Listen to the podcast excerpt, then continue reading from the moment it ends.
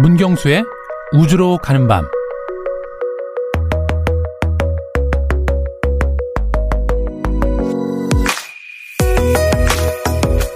누구에게나 호기심 많던 시절을 떠올리게 하는 물건이 있을 겁니다. 우주 공룡 로봇에 대한 관심이 컸던 학창 시절.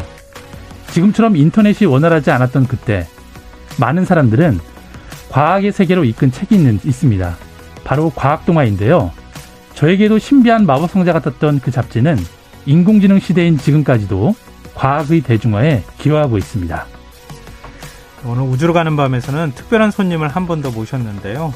올해로 창간 20주년을 맞은 동아 사이언스 장경애 대표님을 모시고 과학과 문화 그리고 우주에 대한 얘기를 나눠보도록 하겠습니다.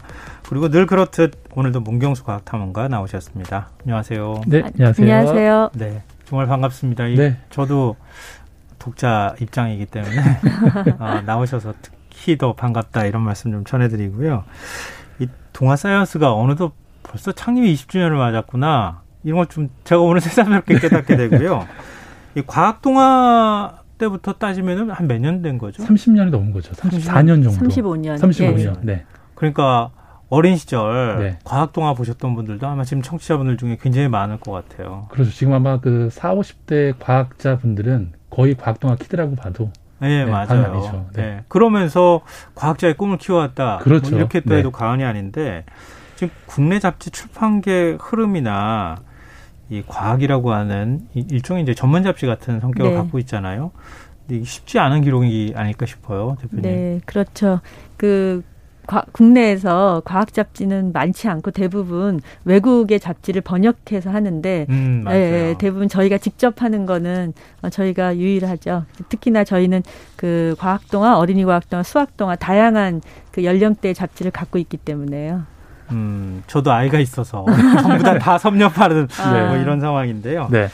그 오늘 주제를 내 청춘의 과학 잡지라고 정했는데요. 네. 어, 지금 우리가 말씀드렸던 이 추억의 과학 동화 말고도 뭐 금방 말씀을 해 주시긴 해줬지만 다양한 잡지들이 그대로 생겼잖아요. 네. 네, 간단히 좀 소개해 주시면 좋을 것 같습니다. 네, 저희 동아사이언스는 그 과학 동화를 출발로 했지만 네. 그러니까 과학 동화는 한 35년 됐고요. 네. 그 다음에 한 16년 된 어린이 과학 동화라고 하는 음. 초등학생들 이 많이 보는 과학 잡지가 있습니다. 그리고 국내외를 통틀어서 사실은 굉장히 유니, 유일한 잡지는 수학동화인데요. 네. 예, 수학 잡지는 국내를 통틀어서 볼 수 없는 잡지인데 수학 동화는 11년 정도 됐습니다. 아, 그것도 참 오래됐군요. 네. 이, 요즘 뭐 수학과 관련돼 있는 책 쉽게 풀어 쓴 책들은 굉장히 많이 있는데 네. 이렇게 잡지 형태로 나오는 경우는 이, 게 이제 네, 수학과 어, 예, 유일합니다. 네. 예. 이런 말씀이신데 이 대표님의 어, 이 그냥 뭐라고 해야 될까요?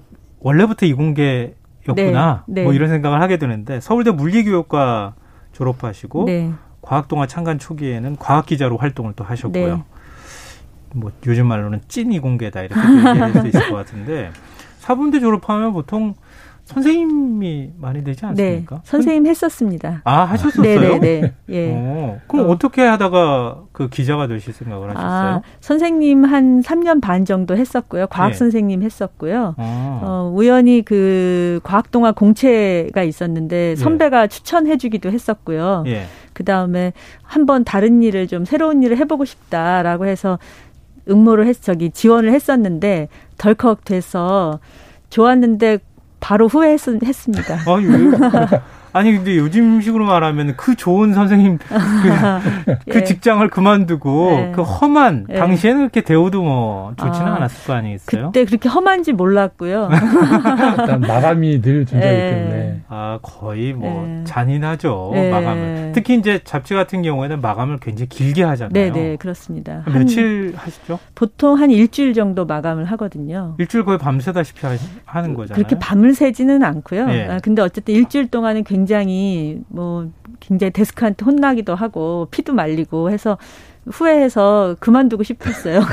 근데 요즘에는 기자들이 뭐 그렇게 하면은 당장 회사 그만두겠지만 예. 옛날에는 진짜 험한 얘기들 정말 예. 많이 했죠. 네, 너무 많이 혼나서 아 선생님은 혼을 내는 직업이잖아요. 아, 그러세요? 네, 근데 혼을 나기 시작하니까 아, 너무 힘들더라고요. 그래서 그만둘까 했었는데 좀 자존심이 너무 상해서 아. 한 3년은 해보고 내가 데스크한테 사표를 던지겠다라고 네네. 하고 했는데 한 1년 지나니까 잘한다고 하시더라고요. 그러니까 그 모든 굴욕과 그 괴로움을 서서히 잊으면서 지금 한 23년째 이러고 있습니다. 아, 옛날 선배들은 그랬어요. 그렇게 네. 쥐잡듯 괴롭히고 힘들게 하면서 네. 또 술 사주고 네. 밥 사줘가면서 네. 또 그, 그런 자리에서는 좀 친하, 이제 칭찬도 해주고. 네네. 네. 사표를 못 내게 하는 예. 고도의 전략이었던 예. 그 시절이었던 것 같습니다. 예. 네. 일단 그 대표님께서 과학 기자로 일하시면서 네. 그 우주와 관련된 그 기억에 남는 취재가 좀 있을까요? 아, 좀 소개 좀 해주시죠. 그 제가 기자로 활동할 때는 네. 저희 천문 우주 담당 선배들이 기자들이 두 명이 있었어요. 네. 그래서 제가 사실은 천문 우주 기자 기사를 네. 쓸 기회는 별로 없었는데요. 어, 최근에 제가 재작년에 독일 브레멘에서 열린 국제 우주대회를 다녀왔거든요. 아, 네. 아, 그때 말씀을 드리면 그 미국의 나사나 그다음 유럽 우주 항공우주국의 에사나 작사에 근무하는 모든 연구자들, 엔지니어, 항공우주공학자 다 왔었고요. 그다음에 보잉이나 록히드 마틴이라든가 미국의 로켓랩, 그다음에 아리안 스페이스, 중국의 랜드 스페이스에서 음. 일하는 기업에서 일하는 항공 엔지니어들을 다 만났었는데요. 그때 느낀 건, 아, 우리 인류가 이제는 우주 여행을 갈 뿐만 아니라 아 우주에 가서 살 방법도 찾아야 하는 시대구나라는 것을 아주 음. 피부로 느끼고 왔습니다. 음. 그래서 어 다 아시다시피 스페이스X는 로켓도 재활용하고 네. 그다음에 국제 우주 정거장으로 우주인도 이제 수송하는 시대인데요. 이게 다 민간 기업이 하는 음. 거거든요. 그래서 아 이게 어 외국의 일만이 아니구나라는 거를 느꼈고 우리나라에도 그 페리지 로켓의 신동윤 대표는 그렇죠. 그 카이스트 학생인데 네. 민간인데 로켓을 만들고 있고 발사 예정에도 있습니다. 음. 그리고 그 나라 스페이스 테크놀로지의 박재필 대표는 부산시하고 함께 인공위성도 만들고 있고요. 음. 그래서 아 우리나라도 사실은 아직은 굉장히 부족하지만 여력이 굉장히 낮지만 민간 우주 산업의 시대가 오고 있다라고 하는 걸 느낄 수 있었습니다. 음.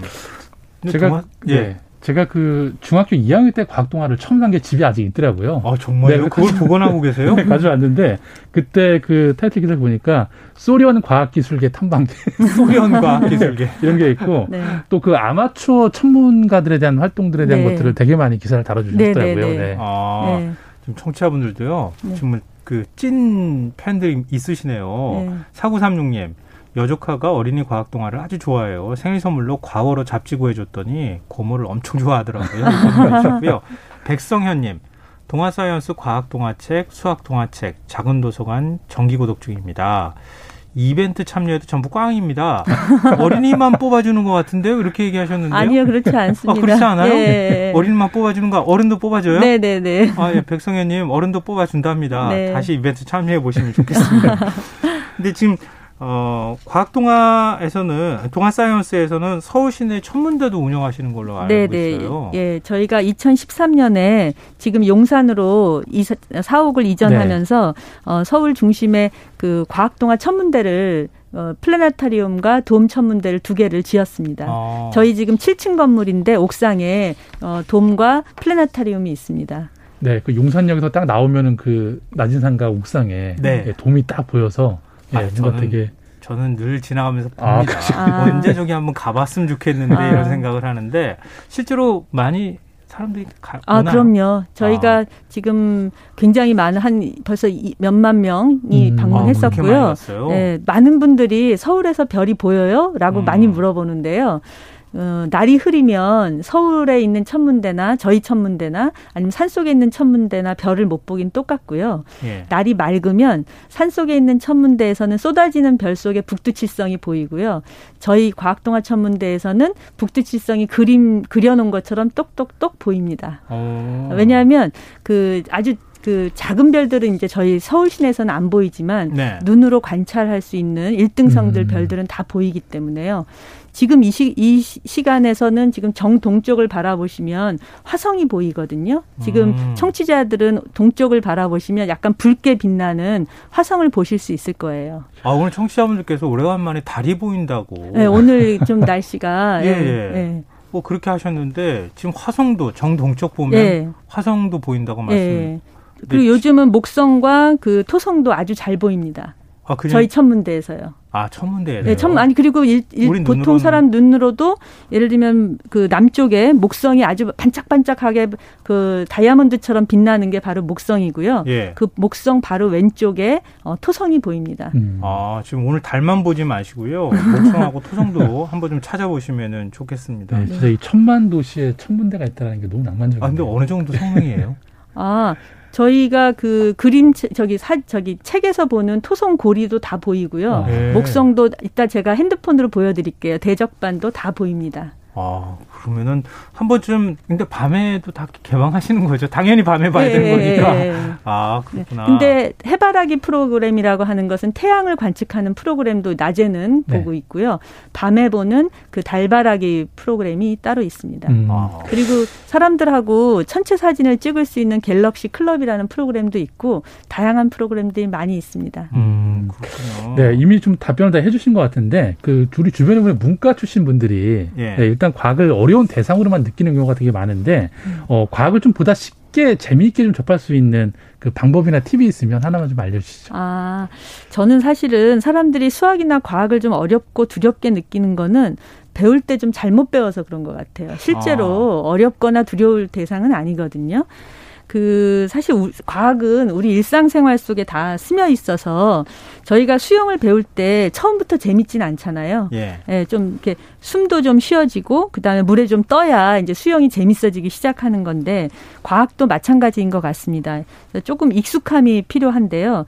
그런 측면에서 저는 요즘에 그 재미있는 과학책들도 많이 나와 있고 우리 네. 문경수 작가님도 탐험가님 책들도 있고 음. 그다음에 뭐 이정모 관장님 책이라든가 어 장동선 박사님 책 이런 게 많이 있는데요.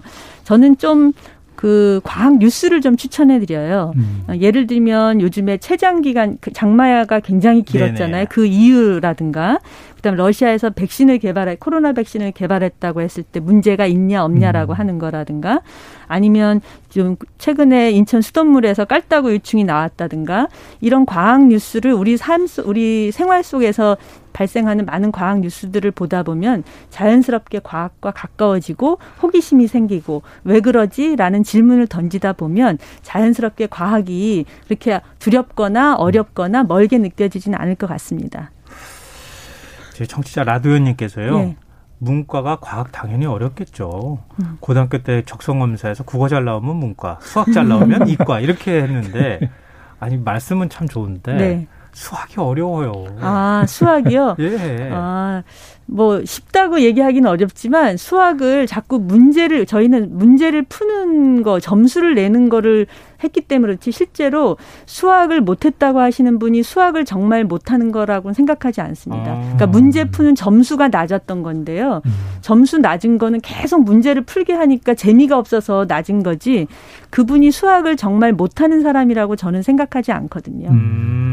음. 그러니까 열심히 하다 보면 자연스럽게 자신감이 붙고 네. 자신감이 붙다 보면 더 잘하게 된다. 네. 그리고 지금은 계속 문제를 풀게 하기 때문에 수학의 본질이 문제를 푸는 건 아니거든요. 생각을 음. 하도록 하는 건데 네. 자꾸 문제를 반복 해서 풀도록 하니까 어, 학생들도 재미없어 하고 실제로 성인들 중에 지금 수학 미적분이라든가 이런 걸 문제를 푸는 사람이 많은데 그 이유는 미적분의 본질을 깨달은 뒤에 푸는 문제에 대한 희열을 느끼기 음. 때문이라고 합니다. 음, 그 그러면 학생들한테 네. 과학적 사고가 어, 굉장히 중요한 거 아니겠습니까? 좀 네. 넓은 사고를 할 수 있었으면 참 좋겠어요. 네. 저희, 저도 이제 아이의 부모 입장으로서 네네. 네.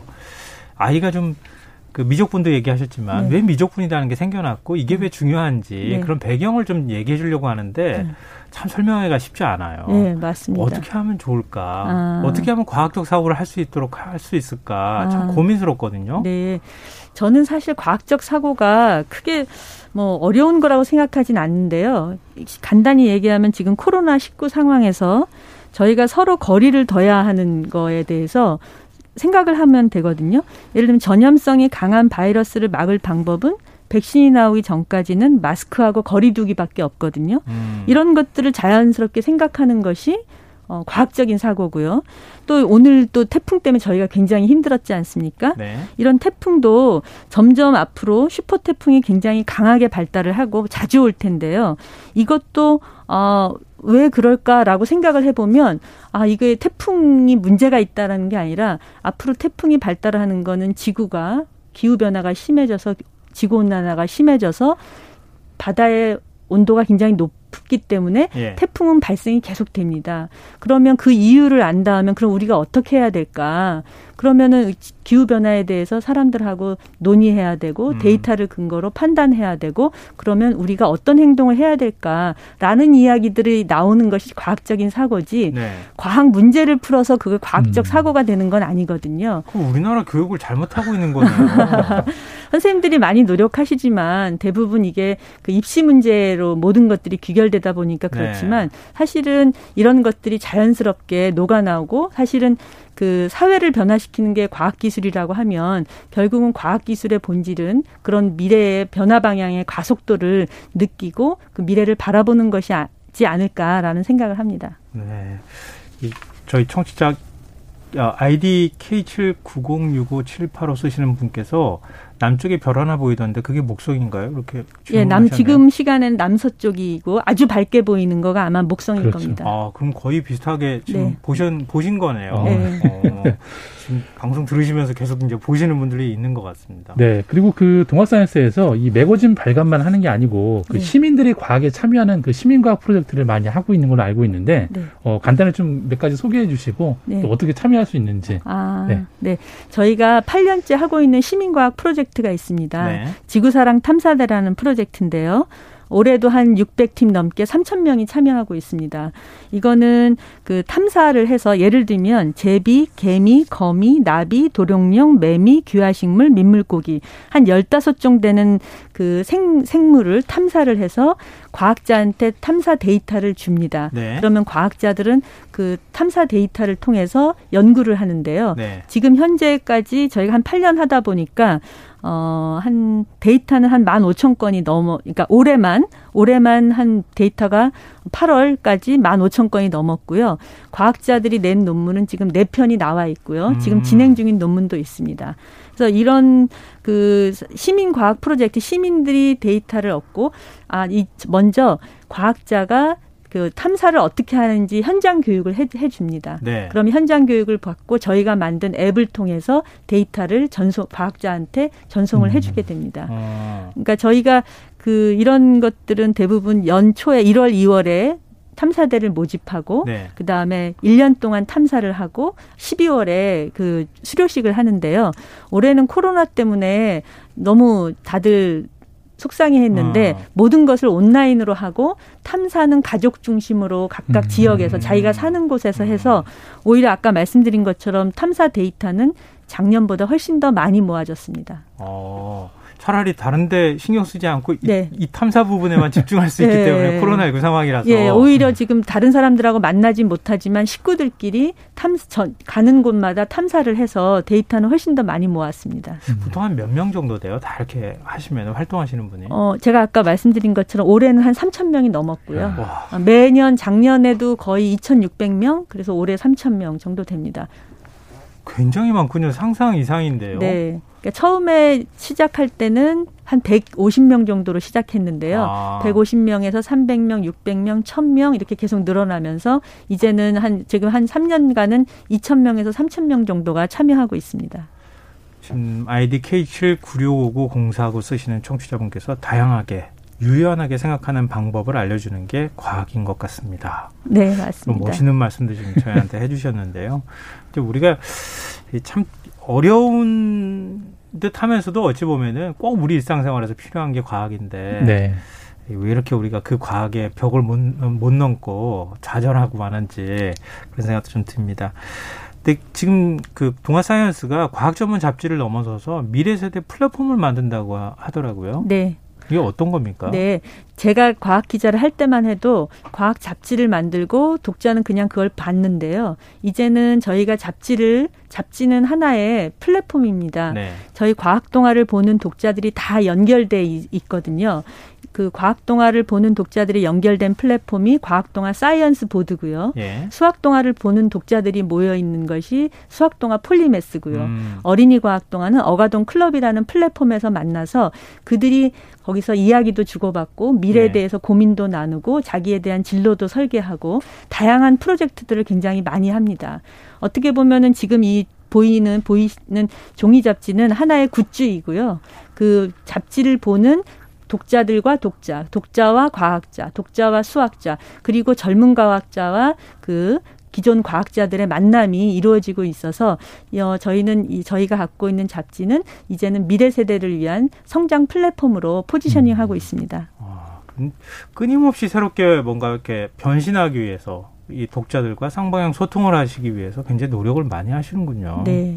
미래 어. 교육에 좀 새로운 모델이 나올 것 같습니다. 네, 뭐 저희 네. 청취자분들께서도 과학동화 옛날에 어렸을 때 읽었던 거 지금까지 보관하고 있어요. 뭐 네. 조카가 있는 거 갖고 있어요. 그러니까 버리질 못하고 네네. 네. 계속 보관하고 있다고 하는 네. 얘기들 해주시는 것처럼 앞으로는 이렇게 오랫동안 계속 장수하는 잡지로 나오면서도 또 새롭게 변화하는 플랫폼에 맞춰서 네. 환경에 맞춰서 발전하는 네. 그런 매체가 좀 됐으면 좋겠습니다. 아 너무 감사합니다. 네. 네.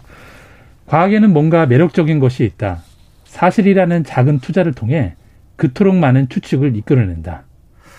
지금까지 우주로 가는 밤 장영애 동아사이언스 대표님 그리고 문경수 과학탐험가와 함께했습니다. 오늘 말씀 정말 고맙습니다. 네, 감사합니다. 네, 오늘 모바일 상품권 당첨자는 홈페이지 공지사항에서 확인하실 수 있습니다. 김성환의 시사야 오늘 여기서 마치도록 하겠습니다. 지금까지 시사평론가 김성환이었습니다. 고맙습니다.